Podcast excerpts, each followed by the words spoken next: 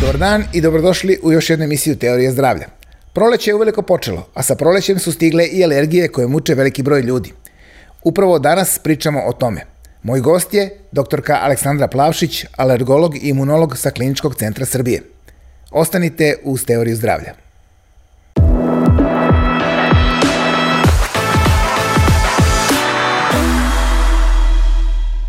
Dobar dan, želimo doktorki Aleksandri Plavšić, alergologu i imunologu sa Univerzitetskog kliničkog centra Srbije.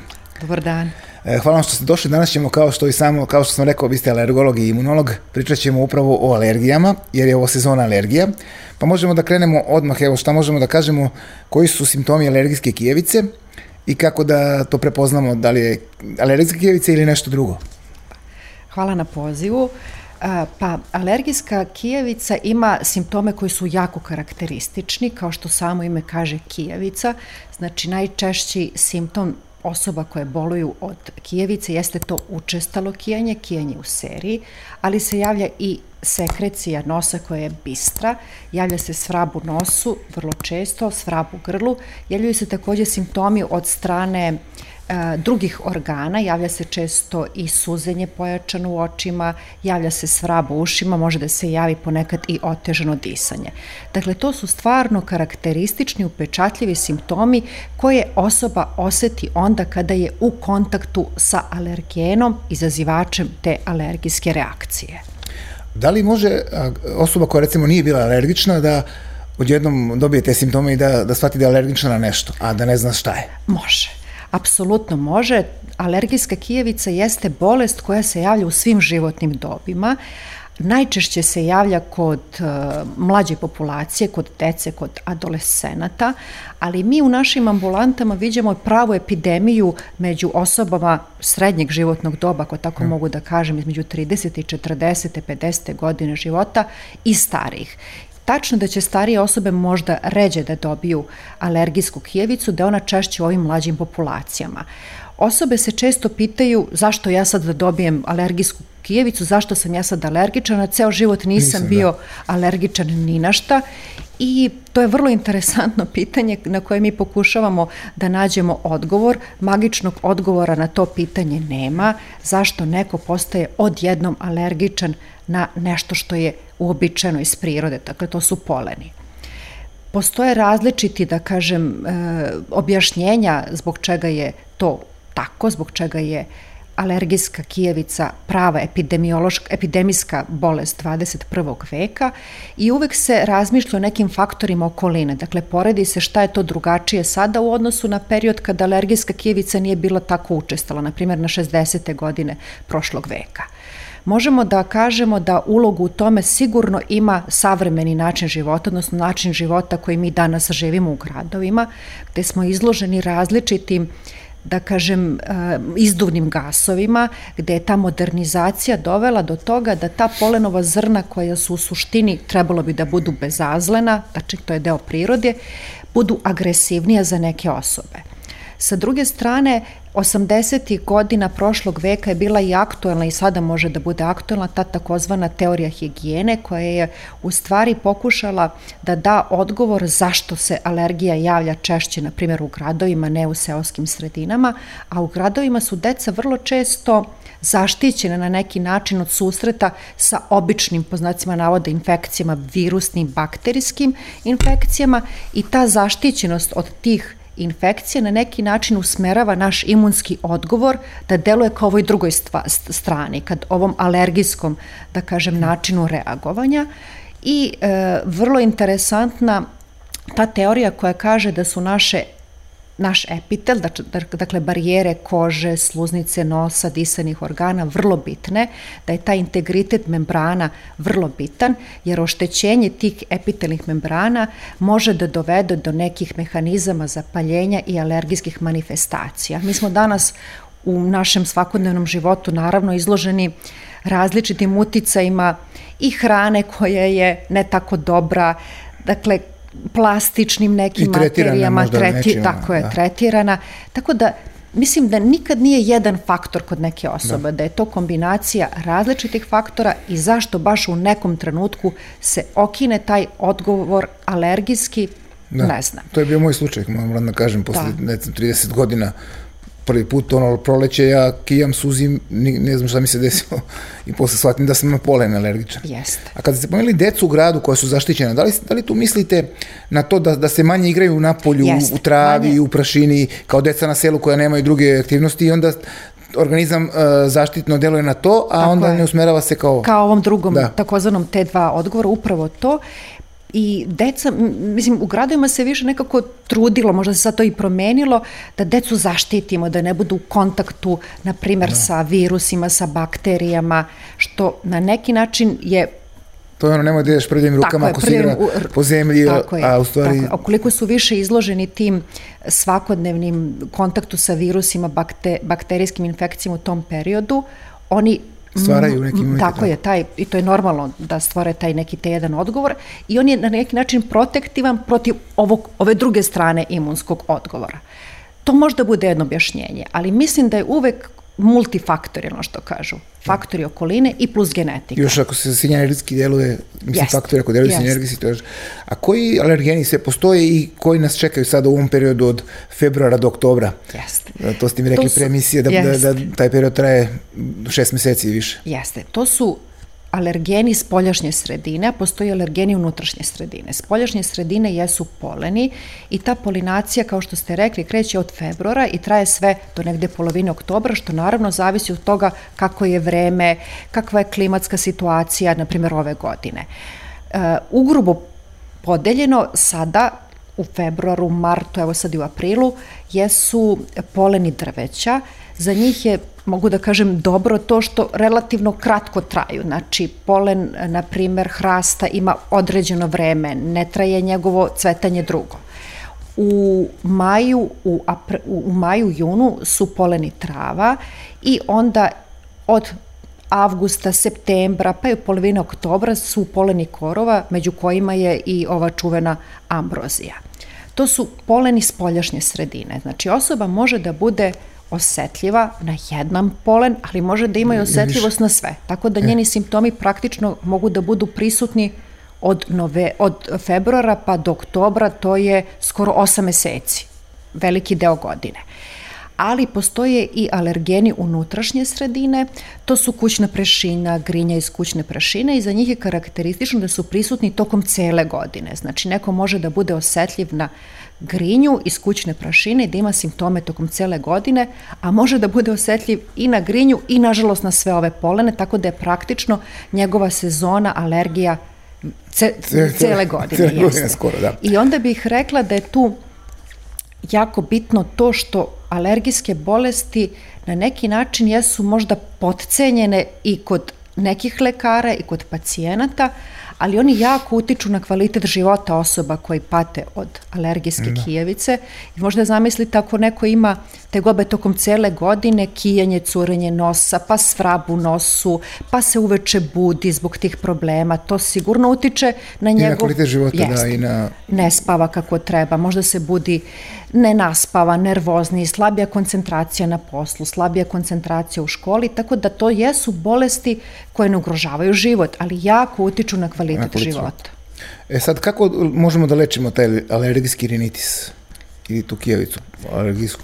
A, Odnosno, da, to stanje. To stanje možemo da lečimo tako što da kažem, prvo i osnovno jeste da edukujemo pacijenta i to jeste vrsta na neki način terapije, da mi pacijenta upoznamo šta su njegovi simptomi, da utvrdimo diagnostikom na šta je on najviše osetljiv, da skrenemo pažnju možda kad će imati najviše tegoba, koje su moguće komplikacije. Drugi način, le, pored toga, jeste izbegavanje alergena. Dakle, nema alergijske reakcije dok nema kontakta sa alergenom. Ukoliko mi uspemo da izbegnemo kontakt sa alergenom, neće ni biti alergijske reakcije. To su neki praktični saveti, kao na primer da se izbegava uh, da se izlazi napolje kada je koncentracija polenovih zrna visoka. Visok, to možemo da proverimo i preko aplikacije i preko agencije za, za, za zaštitu životne sredine. Svakog dana oni daju podatke o tome kolika je koncentracija i kojih polena u vazduhu. Ukoliko izađemo napolja, moramo, takav nam je jel, život, možemo, na primjer, da stavimo naočare za sunce, da nam tu ne ulaze poleni. Ko dođemo kući, uveče možemo da odmah svučemo garderobu, da se istuširamo, da zatvorimo prozore uveče, dakle da izbegnemo sve one situacije kada očekujemo kontakt sa alergenima. Ja mislim da je to dosta i teško u savremenom životu, ali da se na neki način potrude pacijenti da to sprovode. Posle da. toga, pored toga, način lečenja jesu i lekovi, odnosno farmakoterapija, kada mi na osnovu procene o, o tome da li je alergijski rinitis blagi ili teža forma, dajemo lekove. Tu su antihistaminici, tu su nazalni kortikosteroidi, tu su lekovi koji se zovu antileukotrijeni, dakle to su svi lekovi koji su usmereni na neke medijatore i faze alergijske reakcije i deluju na neki način protiv tih medijatora koji se oslobađaju. I četvrti način lečenja jeste alergenska imunoterapija, to je u našem narodu poznato kao vakcine. Uh -huh. To je način lečenja uzročni. Dakle, mi uzročno delujemo na onaj alergen koji je doveo do alergijske e, reakcije. Da, da. Prethodno da. treba da utvrdimo koji je to alergen bitan, na primjer, za vas. Da, da. Znači, treba prvo da uradimo diagnostiku. E, upravo to sam da posle pitamo, kod te diagnostike. Da. Da, postoji znači diagnostika da tačno kažete alergični ste na to, to i to. Tako je. Na primjer, evo vi ako imate u ovom periodu te gobe, ukoliko se one javljaju svakog proleća i vi možda mislite prvo da je prehlada, ali nije prehlada jer one traju ne 5 do 6, 7 dana, nego traju možda i po 15 dana, vi možda ćete posumnjati možda da nije u pitanju da. alergija onda ćete otići kod lekara opšte prakse, pa će vas on uputiti na pregled kod alergologa, gde ćemo mi prvo popričati sa vama i mi već na osnovu priče i anamneze sa vama shvatimo da je u pitanju alergijska kijavica i da bi to potvrdili uradimo test koji se zove kožni prik test i to je vrlo jednostavan, efikasan i brz način da se utvrdi alergijska reakcija. Da. To su ove popularno kožne, kožni alergotest. Dakle, tu se nakapaju alergeni na ruku, posle 15 minuta se pročita da li ima reakcije i ukoliko mi utvrdimo, na primjer, da ste vi alergični na jedan taj alergen, mi onda na osnovu kliničke slike i vaših simptoma vama prepišemo određenu terapiju. Ukoliko, na primjer, vi ne reagujete ili vam nisu dovoljni antihistaminici i kortikosteroidi koji se daju u nos, onda mi možemo da predložimo vama i tu alergensku imunoterapiju, odnosno te vakcine. Dakle, mi, na primjer, utvrdimo da ste vi najviše osetljivi na polen, na primjer, breze i mi vama predložimo da, da u narednim godinama primate taj polen breze. I sad taj način sprovođenja imunoterapije može da bude preko kože, subkutano, da se daju vakcine pred sezonu ili da se daju e, vakcine tokom 5 godina. Mi krećemo od tih najblažih rastvora, polako, polako postižemo neku koncentraciju najveću koju vi tolerišete i onda vi praktično dolazite na te doze održavanja 3 do 5 godina. Znači, vi dajete polen Tako je, na što ste bio se... Na, tako čoveku, je. I onda on treba da razvije imunni odgovor na to. On ili... treba da razvije toleranciju. Toleranciju, aha. Tako je, da bude tolerantan, tolerantan na da. to na što je osetljiv. I vi, u stvari, kad pa. to je jedina uzročna da kažem terapija, da. vi delujete direktno na uzrok. Pa to deluje? Deluje. Da. Kod osoba određenih deluje, jako su lepi rezultati. Samo bih sam zaboravila da kažem da postoji treći način davanja, to su uh, alergenska imunoterapija koja se daje oralnim putem da. preko kapi koje se nakapaju isto pod određenoj šemi u određenim intervalima, to pacijenti kući sami sprovode i dolaze kod nas na kontrole kod osoba taj način lečenja jeste efikasan, negde do, da kažem, 70% osoba odreaguje lepo, a ideja ove terapije jeste to da se stvori tolerancija na ono na što ste osetljivi, da se spreče buduće komplikacije, te terapije i da vi nemate potrebu za lekovima u sezoni kada ste alergični, na primer, na tulipu. Da. I rekla bih isto za tu e, imunoterapiju da se ona sprovodi 3 do 5 godina i da tu treba da postoji saradnja između pacijenata, dobra volja i pacijenata i da. lekara da se to isprati i da ona stvarno sprečava te komplikacije, pre svega, na primjer, nastanak bronhijalne astme koja se često može javiti kod osoba e. koje imaju nelečen alergijski da. rinitis. Da. To, to sam baš teo sledeće pitanje, da li osobe koje imaju alergijski rinitis mo, mogu da dobiju astmu i da li se, mo, treba da se plaše toga? kada već pričamo o tome, da, da znaju ako su, da, da neće jednog dana boleti od Astme. Od astme. Da. Pa, e, alergijski rinitis jeste jedan, mi kažemo, nezavistan faktor rizika za nastanak astme. I istraživanja pokazuju da čak 80% pacijenata koji imaju astmu imaju i alergijski rinitis, a negde oko 40% pacijenata koji imaju alergijski rinitis mogu da dobiju alergijsku astmu. Znači, suština priče jeste da ta inflamacija, odnosno upala u nosu, može da se spusti i na donje disajne puteve i da izazove, e, da izazove tegobe karakteristične za bronhijalnu astmu, tako da mi sve pacijente koji imaju alergijski rinitis redovno pratimo u tom pravcu. Da li će da li imaju simptome alergijske astme, ukoliko se jave neki simptomi, a to su, na primjer, otežano disanje, suv kašalj, da. nemogućnost da se udahne vazduh, sviranje u grudima, mi onda uvek uradimo pregled pacijenta, vidimo kakav je taj nalaz na plućima i uradimo spirometrijska ispitivanja ako treba, da. uradimo i neke druge testove kojima tu diagnozu potvrdimo ili ne. I danas se smatra u stvari da su nos i pluća jedan disajni put. Nekada smo mi to delili i sad možemo da delimo na gornje disajne puteve gde bi spadao nos, a pluće bi spadalo u donje disajne puteve. Pa postoji jedna čuvena rečenica u alergologiji gde je u stvari nos deo pluća koji nam je dostupan prstima. Da. Znači, uvek mi kažemo kada vidiš alergijski rinitis misli na astmu i obrnuto. Kada vidiš astmu misli na alergijski rinitis. Dakle, to je bitno za naše pacijente koji imaju alergijski rinitis da se leče, da ta bolest bude pod kontrolom, da ne bi tokom godina razvili simptome da. bronhijalne astme. A da li može posle da se uh, vrati, ako, ako razviju simptome bronhijalne astme, da se to posle, što se kaže, vrati nazad, da, da se izleči ta bronhijalna astma ili... A to, su, to je hronična bolest, Aha, ali, nju, da, ali da. nju karakteriše to periodi remisije, kad je astma pod kontrolom, kad ponekad i kod nekih pacijenata možda i ne trebaju nikakvi lekovi i karakteriše onda neki periodi pogoršanja koji su mhm. kod različitih osoba vezane za različite stvari. Neko, na primjer, može da pogorša simptome bronhijalne astme kada je u kontaktu sa alergenima spoljašnje sredine, neko kad je u kontaktu, na primjer, sa nekim hemikalijama, sa zagađenjem vazduha, sa parfemima, sa da. virusima, da. dakle, različiti su ti stimulusi koji mogu da dovedu do pogoršanja. I ona isto ima različite stepene, da kažem, kontrole i različite stepene težine. Ne mora svako da, ima neku tešku astmu. Da.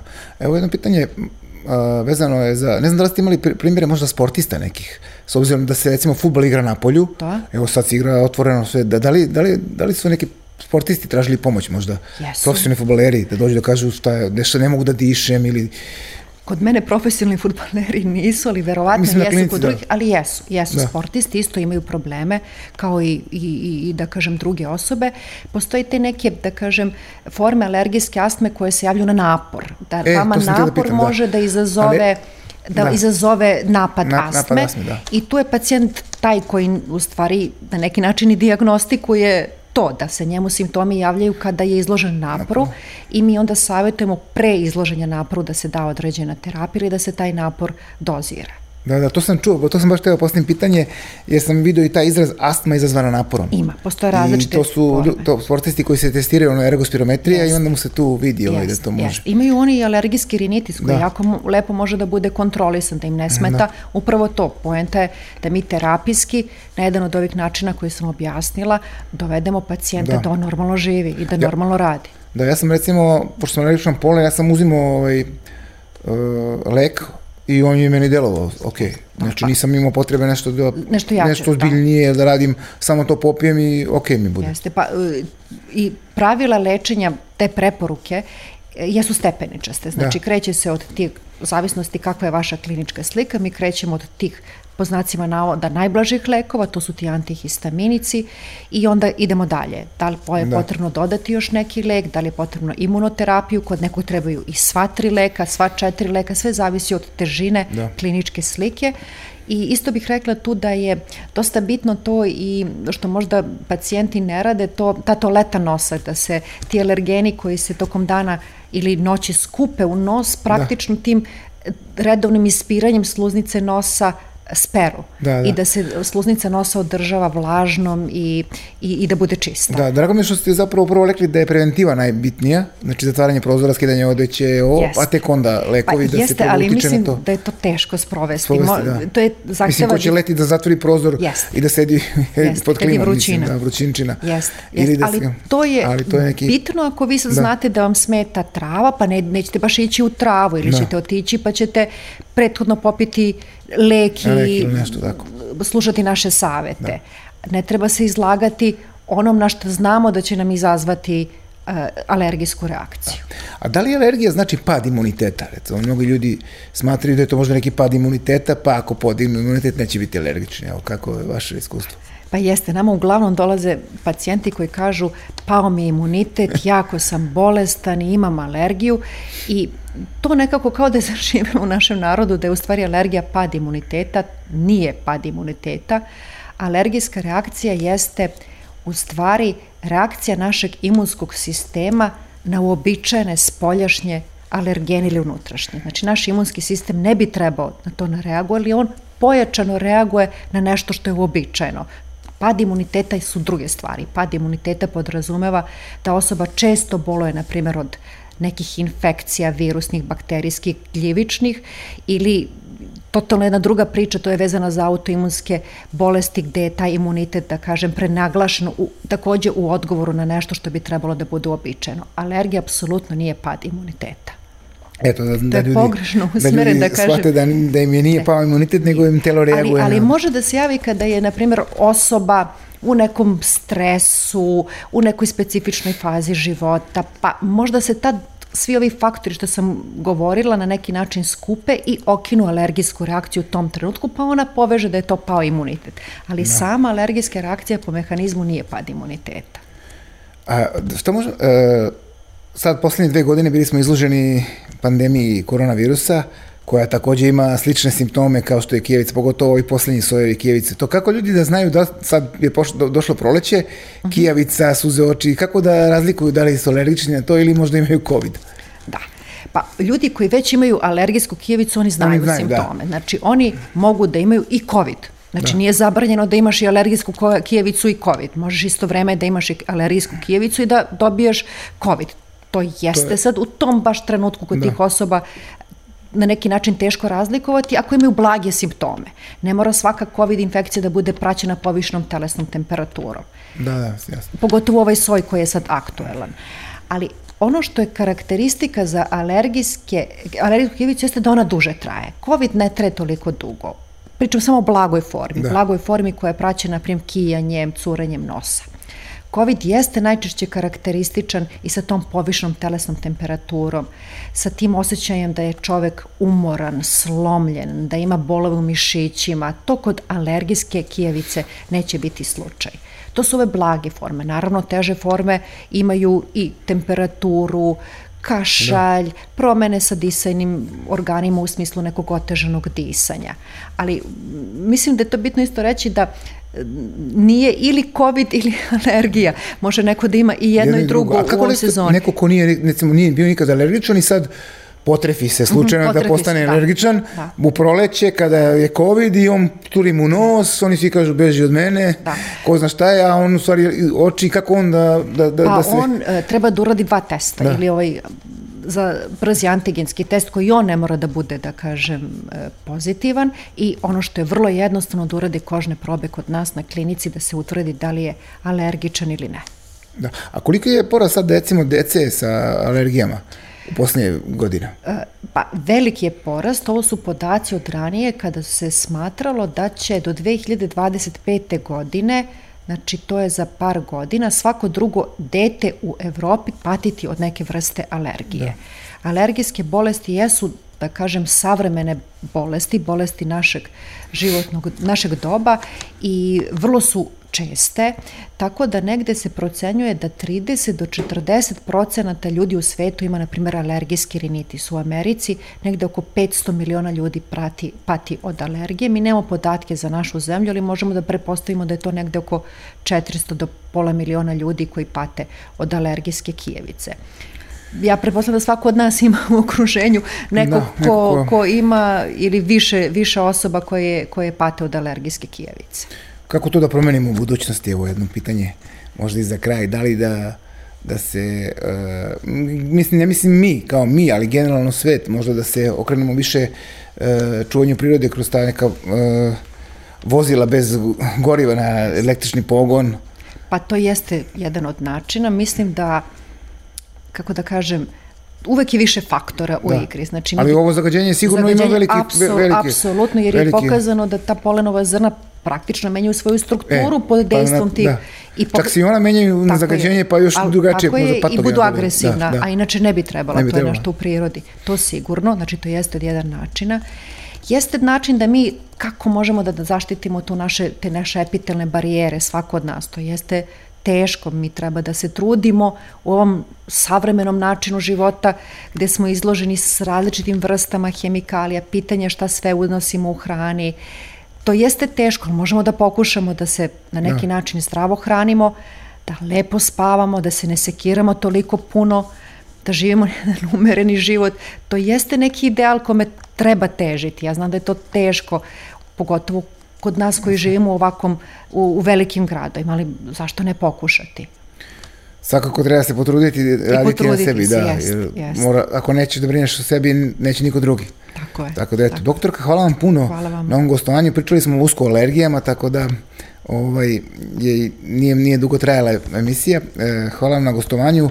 Nadam se da ćete doći u sledeći put ponovo, kada budemo pričali ponovo o nekim stvarima sličnim tome. Sa zadovoljstvom. Ili će vam neko na sa vaše klinike doći da pričamo o onim stvarima o kojima smo pričali, kao što je vezano za imunitet. Jeste. Tako da, eto, hvala vam još jednom i... Hvala vama na pozivu.